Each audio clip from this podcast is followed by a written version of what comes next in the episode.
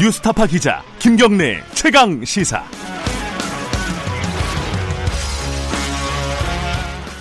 김경래 최강시사 이 부 시작하겠습니다. 아, 우여곡절은 있었는데요. 오일팔 망언 관련해서요. 한국당 김병준 비대위원장이 결국 사과를 했습니다. 아, 조사를 해보니까 아, 어떤 견해 차이를 넘어서서 허위 주장을 했다, 이런 것들이 명백하다, 이런 사과를 했고요. 근데 정작 본인들, 당사자들 세 명의 말을 들어보면은 사과인지 아닌지 약간 좀 모호한 상황이기도 합니다. 더불어민주당 홍익표 원내 수석 대변인 연결해서 관련 얘기 좀 해보겠습니다. 안녕하세요. 네, 안녕하세요. 홍익표입니다. 네. 네. 일단 어, 자유한국당에서 사과를 했습니다. 이 민주당에서는 어떻게 받아들이고 계시나요? 글쎄요, 뭐 사과가 다소 뒤늦었고 어, 상, 그 자발적으로 했다기보다는 여론에 밀려서 어쩔 수 없이 마지못해 하지 않은 사, 사과 아닌가, 이런 인상을 준 겁니다. 네. 어쨌든 사과를 한 건 다행이라고 생각하는데, 네, 이 사과의 진정성이 있으려면 그에 따른 구체적인 그 실질 실질적인 조치가 필요하다고 생각을 합니다. 이 세 분의 의원에 대해서, 네, 자유한국당이 어, 보다 그 강도 높은 중징계와 국회 윤리 차원의 어, 그 징계 조치에 대한 어, 자유한국당이 적극적으로 스스로 나서서 아예 이 문제를 적극적으로 그 조치를 취할 수 있도록 어, 나서는 게 바로 이 사과의 진정성을 담보한 담보한 것 아닌가 생각을 합니다. 그러니까 실질적인 조치라고 말씀하시는 부분이요. 지금 일단 자유한국당은 어, 자체적인 윤리위원회에서 새 의원을 다루겠다는 거고요. 그럼 지금 어, 대변인께서 말씀하신 거는 어, 국회 차원의 어, 징계를 말씀하시는 거죠? 어, 두 개가 같이 다 이루어져야 되죠. 네. 어, 그러니까 자유한국당 윤리위원회 회부했다고 했으니, 네, 어, 그 두 분에 대해서는 아, 세, 세 분이죠. 세 분에 대해서는 어, 그 예를 들면 그 출당 및 제명 조치가 같이 이루어져야 될 것 같고요. 네. 그다음에 그 동시에 국회 차원에서도 어, 이분들에 대한 그 저 의원직 어, 제명 등에 대한 그 다 등의 그런 조치에 어, 그 전체 삼분의 이가 동의해야 되거든요. 네. 그 자유한국당이 함께 해줘야 되기 때문에 어, 자유한국당이 스스로 이것이 문제가 있고 어, 그 민주주의 기본 질서에 굉장히 위, 그 위반되는, 그다음에 오일팔 그, 희생자분들이나 유가족분들에게 상당한 어, 명예훼손과 어, 정신적 고통을 준 것이라면 그에 상응하는 어, 국회 차원의 징계 조치에 협조를 해야 된다는 것입니다. 그런데 예. 그 제명 조치는 어쨌든 국회에서 표결을 해야 되는 거잖아요. 그렇습니다. 그, 그러면은 국회 차원의 징계가 먼저 이루어져야겠죠? 아무래도 절차적으로 보면은? 어, 그, 두 가지가 동시에 이루어질 수 있죠. 당의 조치가 음. 같이 이루어질 수도 있고요. 네. 어, 그 뭐 선의의 문, 예를 들면 뭐 국회 차원에서 조치는, 어, 그, 국회의원직을, 어, 상실하게 하는, 그, 저, 재명 조치에 따르면 의원직을 상실하게 되는 것이고, 네, 당의 조치는 당에서, 네, 일단 내보내는 조치이기 때문에, 네, 그 두 가지는 성격은 좀 다릅니다. 아, 그래서 그 두 가지는 동시에, 어, 별도의 프로세스로 이루어진다고 생각을 합니다. 오일팔 민주화운동 단체들이나요, 광주 쪽의 반응은 어떻습니까? 그 자유한국당 사과에 대해서는요? 그 지금 많은 분들이 분노하고 있는 것은 사과는 뭐 너무나 당연한 것이고 그 사과의, 네, 수준도 미흡하다고 생각을 하고 계시죠. 네. 그분들께서 지금 그 국회 앞에서 지금 농성을 하고 계시고, 광주에서 분위기는 또 이게 단순히 광주만의 문제가 아니라 일반 상식을 가진 대한민국 모든 국민들에 대한 그 분노를 자아내기 위한 사안이기 때문에, 네, 어, 저는 이 문제에 대해서는 어, 아까도 말씀드렸지만 이 말로만 하는 사과에 대해서는 그분들의 어떤 정신적 고통과, 네, 분노를 어, 그 달랠 수는 없다, 이렇게 보고 있습니다. 그러니까 말로만 사과하지 말고 실질적인 조치가 필요하다, 이런 말씀이시고요. 네. 어, 지금 그 세 분의 사과를 자세히 보면요, 어, 지금까지는 뭐 북한군 개입설 뭐 이런 부분들을 많이 얘기했었는데 지금은 오히려 그 유공자 명단 공개, 그리고 허위 유공자를 이제 걸러내야 된다, 이런 쪽으로 지금 주장들이 좀 옮겨가고 있어요. 이 부분은 어떻게 보십니까? 그러니까 지금 사실은 이제 김병준 위원장은 좀 사과를 한 것 같고요. 네. 그러니까 이 세 분은 사실은 사과가 아닙니다. 네. 무늬만 사과고요. 여전히 다른 형태로 자기들의 프레임을 바꿔가는 거죠. 네. 그러니까 당초 제기했던 북한군 개입설은 전혀 사실무근이기 때문에 더 이상 자기들도 얘기하기가 좀 어, 뭐하니까 네. 이 얘기를 오일팔 유공자 도리어 명예를 회복하기 위해서 허위 유공자를 걸, 걸러내야 되겠다. 그러니까 유공자 명단을 공개해달라. 네. 그리고 또 이종명 의원 같은 경우는 여전히 어, 북한군 개입 여부를 좀 더 어, 확인해서 네. 그러면 그에 따른 책임을 지겠다. 이런 식의 또 다른 추가적 망언을 이어가고 있거든요. 그런데 네. 잘 아시는 것처럼 이 유공자 명단의 공개는 이미 지난 이천십팔년 십이월에 법원의 판단에 의해서 이게 개인, 개인정보고 개인 세상 침해에 해당되기 때문에 네. 할 수 없다고 판결을 했고, 네. 국가보훈처도 이런, 어, 법원의 판단에 따라 비공개 자료는 좀 분명히 하고 있습니다. 네. 지금 이게 그 오일팔 유공자뿐만 아니라 모든 유공자가 지금 그렇고, 단 독립운동 유공자 명단만, 어, 지금 공훈록 자료로서 활용하기 위해서, 어, 법에 의해서 공개하고 있거든요. 네. 그래서 뭐 육이오 전쟁 유공자라든지 여러, 어, 다른 유공자들도 오일팔 유공자와 마, 마찬가지로, 어, 그, 개인정보법에 의해서 공개가 되지 않고 있는 겁니다. 네. 그러니까 공개할 수 없는 자료를 뻔히 알면서 공개하라라고 하는 것 자체가 이것은 그 자기들의 어떤 망언을 덮기 위한 또 다른, 어, 그, 불법적인 문제를 할 수 없는 거를 좀 제기하고 있는 거고요. 네. 이종명 의원은 여전히 북한군 개입설의 여지를 남겨두고 있다는 측면에서 이분들은 결코 지금까지 단 한 번도 사과했다고 생각하지 않습니다. 근데 지금 그 말씀하신 거를 보면은 독립유공자를 제외한 다른 유공자들의 명단은 공개하지 않고 있다, 원칙적으로. 네. 이렇게, 이렇게 말씀하셨는데 지금 청취자분들도 계속 그 얘기를 해요. 아니, 자랑스러운 거면 왜 공개를 못하냐. 그러니까 공개를 안 하는 이유가 뭡니까, 이게? 아, 이게 개인정보법에 따른 건데요. 예. 그러니까 개인 성명은 그 개인 식별 정보에 해당하고요. 네. 그다음에 그 공적 사유가 당시에 뭐 사망이나 행방 불명, 뭐 구체적 경위, 질병 치료, 장애 발생 이런 모든 게 다 포함되어 있거든요. 네. 그러니까 특히 이 질병이나 장애 발생 같은 경우는 어 그 개인의 그 병 병력 관리지 않습니까? 병적 기록이요. 네. 그러니까 이거는 그 사생활과 관련돼서 매우 중요한 어, 공개되기 어려운 정보에 포함되어 있는 겁니다. 네. 따라서 이 개 독립유공, 그러니까 이 유공자 명단은 국가가 공개할 수 없는 겁니다. 본인이 음. 나는 유공자라고 얘기할 수 있습니다. 네. 개인이요. 이건 자기 정보이기 때문에. 네. 다만 이것을 국가가 일괄적으로 공개할 수 없다라는 것이 법에 의해서 이렇게 되는 겁니다. 예. 그러니까 오일팔 유공자 말고도 다른 유공자들도 독립 유공자를 제외하고는 공개하지 않고 있다. 네. 그런 말씀이시고요.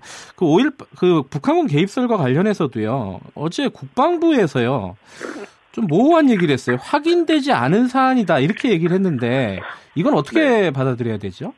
그래서 이게 그 당초 처음에 발표가 약간 좀 그렇게 나가면서 네. 뭐가 있는 것처럼 그런 네. 여지를 둔 듯해서 다시 오후에 이제 최은수 국방부 대변인이 네. 어, 다시 해서 북한군 개입 사실이 확인된 바도 없고 근거가 없다고 판단한다 이렇게 다시 음. 추가적으로 냈습니다. 네. 어, 뭐 다소 아쉽습니다. 국방부가 처음부터 이걸 좀 더 분명하게 네. 어, 얘기했으면 그런.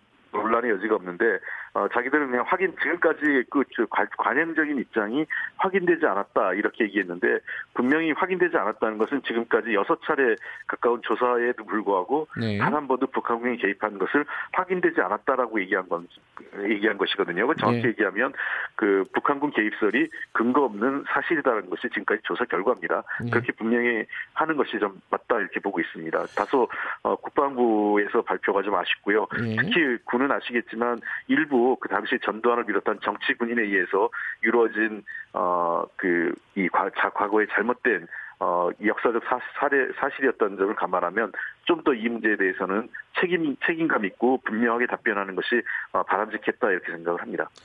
지금 그 청와대에서 어, 자유한국당이 추천한 진상규명 조사위원 두 명을 거부를 했지 않습니까? 예, 그렇습니다. 이게 어, 자유한국당 측에서는 이건 국회를 무시한 처사다, 의회 민주주의를 에 대한 도전이다 이렇게 얘기를 하고 있는데 이건 예. 어떻게 봐야 될까요? 아, 그 의회 민주주의에 대한 도전이란 말을 하기 전에 네. 국회가 법과 규정을 지켜야 되지 않습니까? 네. 이게 분명히 오일팔 민주화운동 진상규명을 위한 특별법 칠조 이항에 자격 요건이 있습니다. 네. 관련된 그 직에서 뭐 몇 가지 그 하면서 해당 분야에 오 년 정도 이상을 재직한 사람을 얘기하는데 자유한국당에서 세 명을 추천했는데 말씀하신 두 분은 자격 요건이 안 됩니다. 권태호, 이동욱 후보는요. 네. 어, 심지어 차기현 후보 같은 경우는 어, 잘 아시는 것처럼 오일팔 민주화운동에 대해서 왜곡된 시각을 갖고 있고요. 또 이 네. 세월호 당시에도 조사위원을 하면서 사실상 방해했다고 업무 그 유가족으로부터 고발되지 않았습니까? 업무 네. 방해 혐의로요. 이런 사람조차도 어, 차기현 후보의 경우에는 그래도 그 이 특별법상의 자격 요건을 갖췄다고 해서 청와대가 채용을 한 겁니다. 예. 결국은 그 자격이 안 된 사람을 추천해놓고 그것이 그 법에 따라 거부된 것을 그 왜 국회 의회를 무시하냐 얘기하는 것은 정말 자가당착이고 어, 자기들이 기책 사유가 있는 것을 모르고 얘기하는 것 아닌가 생각을 합니다. 지금 그러면 청와대에서 여권 추천위원들은요. 네. 그러니까 다 받아들였잖아요. 네, 그런데 이게 피해자나 가해자들은 어, 재척하기로 한 규정을 위반했다 이렇게 얘기를 하는 쪽도 있어요. 이건 어떻게 보세요? 아, 그러니까 그 법을 보면 전혀 그런 말을 못하는데 법을 잘못 읽지도 않고 지금 그렇게 얘기하시는 거예요. 예. 그러니까 뭐냐면 그 해당 법, 그러니까 오일팔 민주화운동 특별법 십사조 일항이에요. 예. 위원은 다음 각 호의 어느 하나에 해당할 경우 심의 의결에서 재척된다. 즉 예. 그 말씀은 위원은 되는다는 거죠. 예. 위원의 자격 요건은 충분하고 다만 자기의 이해관계가 충돌하는 어떤 해당 심의 의결에서 제척된다는 겁니다. 네. 그러니까 법적으로 이미 위원의 위원이라는 것을 전제로 하고 다만 자기와 이해관계가 충돌되는 몇 가지 사, 그 사항일 경우에 이런 분들 예를 들면 뭐 그 위원 또는 그 배우자나 음. 배우자였던 사람이 어, 진상규명 사건의 가해자 또는 희생자, 피해자인 경우 이런 몇 가지 근거를 두고 이 사람들은 해당 심의위에서 제척된다고 해서 네. 어, 이 조항이 해당되는 분은 조사위원 중에 송선태 어, 전 오일팔 기념재단 상임이사와 네. 이윤정 전 오월 민주여성 회장 두 분은 어, 당시 그, 그 위원 당사자였죠. 민주화운동에. 네. 네. 그럴 때 이분들은 어떤 관련된 그 사항을 심의의결할 때 제척되는 거지 위원이 못 된다라는 것은 이 법을 전혀 읽어보지도 않은 주장입니다. 음, 그러니까 이게 제척되는 어떤 상황들이 많이 발생하면은 이 심의 의결이 좀 어렵지 않을까라고 우려하는 측면에서도 얘기하는 것 같아요. 네, 그거는 뭐 예를 들면 그런 문제 제기는 할 수 있지만 네. 위원이 안 되는 사람을 여당이 후보한 여당이 추천한 사람은 그, 그 자격 요건이 안 되는데 받아주고 예. 야당이 추천한 사람, 자유한국당이 추천한 사람은 제척했다라는 얘기는 전혀 그 사실관계가 틀린 얘기라는 겁니다.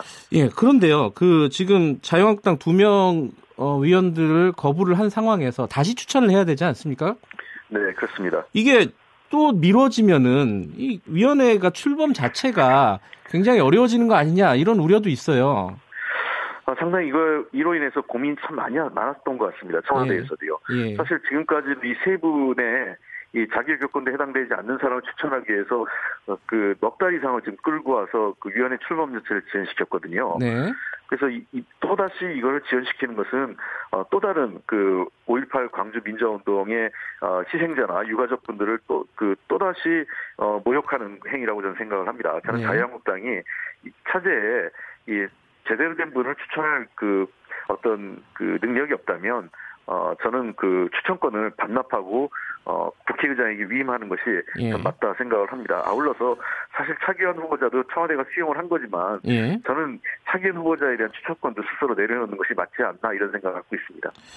알겠습니다. 그럼 마지막으로 하나만 더 여쭤보면요. 지금 그 역사 왜곡을 막기 위한 반나치법, 뭐 독일에서 네. 했던 그런 것들을 좀 준용한 우리 오일팔 뭐 민주화 운동을 뭐 폄훼하는 발언을 하면 처벌할 수 있는 이런 법안들을 준비하겠다는 얘기를 들었어요. 그런데 네, 이게 약간 표현의 자유를 좀 억압할 수 있는 소지가 있는 게 아니냐 이런 우려도 있더라고요. 이거 어떻게 보십니까? 어느 수위로 가실 거예요? 네, 이 문제가 사실은 십구 대 국회에서도 저도 유사한 법을 낸 적이 있었습니다. 예. 뭐냐면 제가 냈던 법은 어. 일제 식민지, 그 네. 일본 제국주의 침략 전쟁을 미화하거나 어, 그 또는 그 피해자들에게 대한 인격적 모독을 하는 경우를 처벌하자고 해서 네. 어, 법을 냈는데 그건 당시 일본군 위안부 피해자 할머니들에 대한 굉장히 모욕적 예. 발언들이 어, 뭐 일베 일베 사이트나 몇몇 그 단체에서 나왔던 네. 것을 해서 저도 그 법을 냈었고요. 이 네. 오일팔 광주 민주화운동에 대한 이런 그 혐오 발언 중지, 중단도 그런 차원에서 제출이 된 건데 네. 물론 당시에서도 일부 법조계에서 어, 표현의 자유와 예. 충돌한다 이런 내용이 있습니다. 그래서 저는 이 문제는 이미 유럽이나 예. 어, 그 여러 국가에서는 소위 그 일본도요, 그 헤이트 스피치, 그러니까 혐오 발언에 관련된 처벌법을 만든 사례가 있거든요. 네. 이 나치, 이 독일 같은 경우나 그 유럽 국가에서는 과거 그 나치 활동에 관련된 치, 그 찬양 발언에 대해서는 참 그 처벌할 수 있는 규정이 있는 것을 감안하면 법적 요건을 좀 분명하게 하면서 어, 관련 법을 도입하는 것을 예. 어, 이제는 좀 그 우리 시민사회 쪽 에서도 적극적으로 예. 함께 머리를 맞대고 검토해볼 필요가 있지 않을까 생각을 합니다. 저희도 예. 국회도 이번에 그걸 추진하는 과정에서 적극적으로 표현의 자유 문제와 어, 충돌 부분을 최소한 어, 예. 최소화할 수 있는 방안으로 법적 검토를 하고 있습니다. 예. 오늘은 그 얘기는 여기까지만 듣겠습니다. 고맙습니다. 네, 예, 감사합니다. 더불어민주당 홍익표 원내 수석 대변인이었습니다.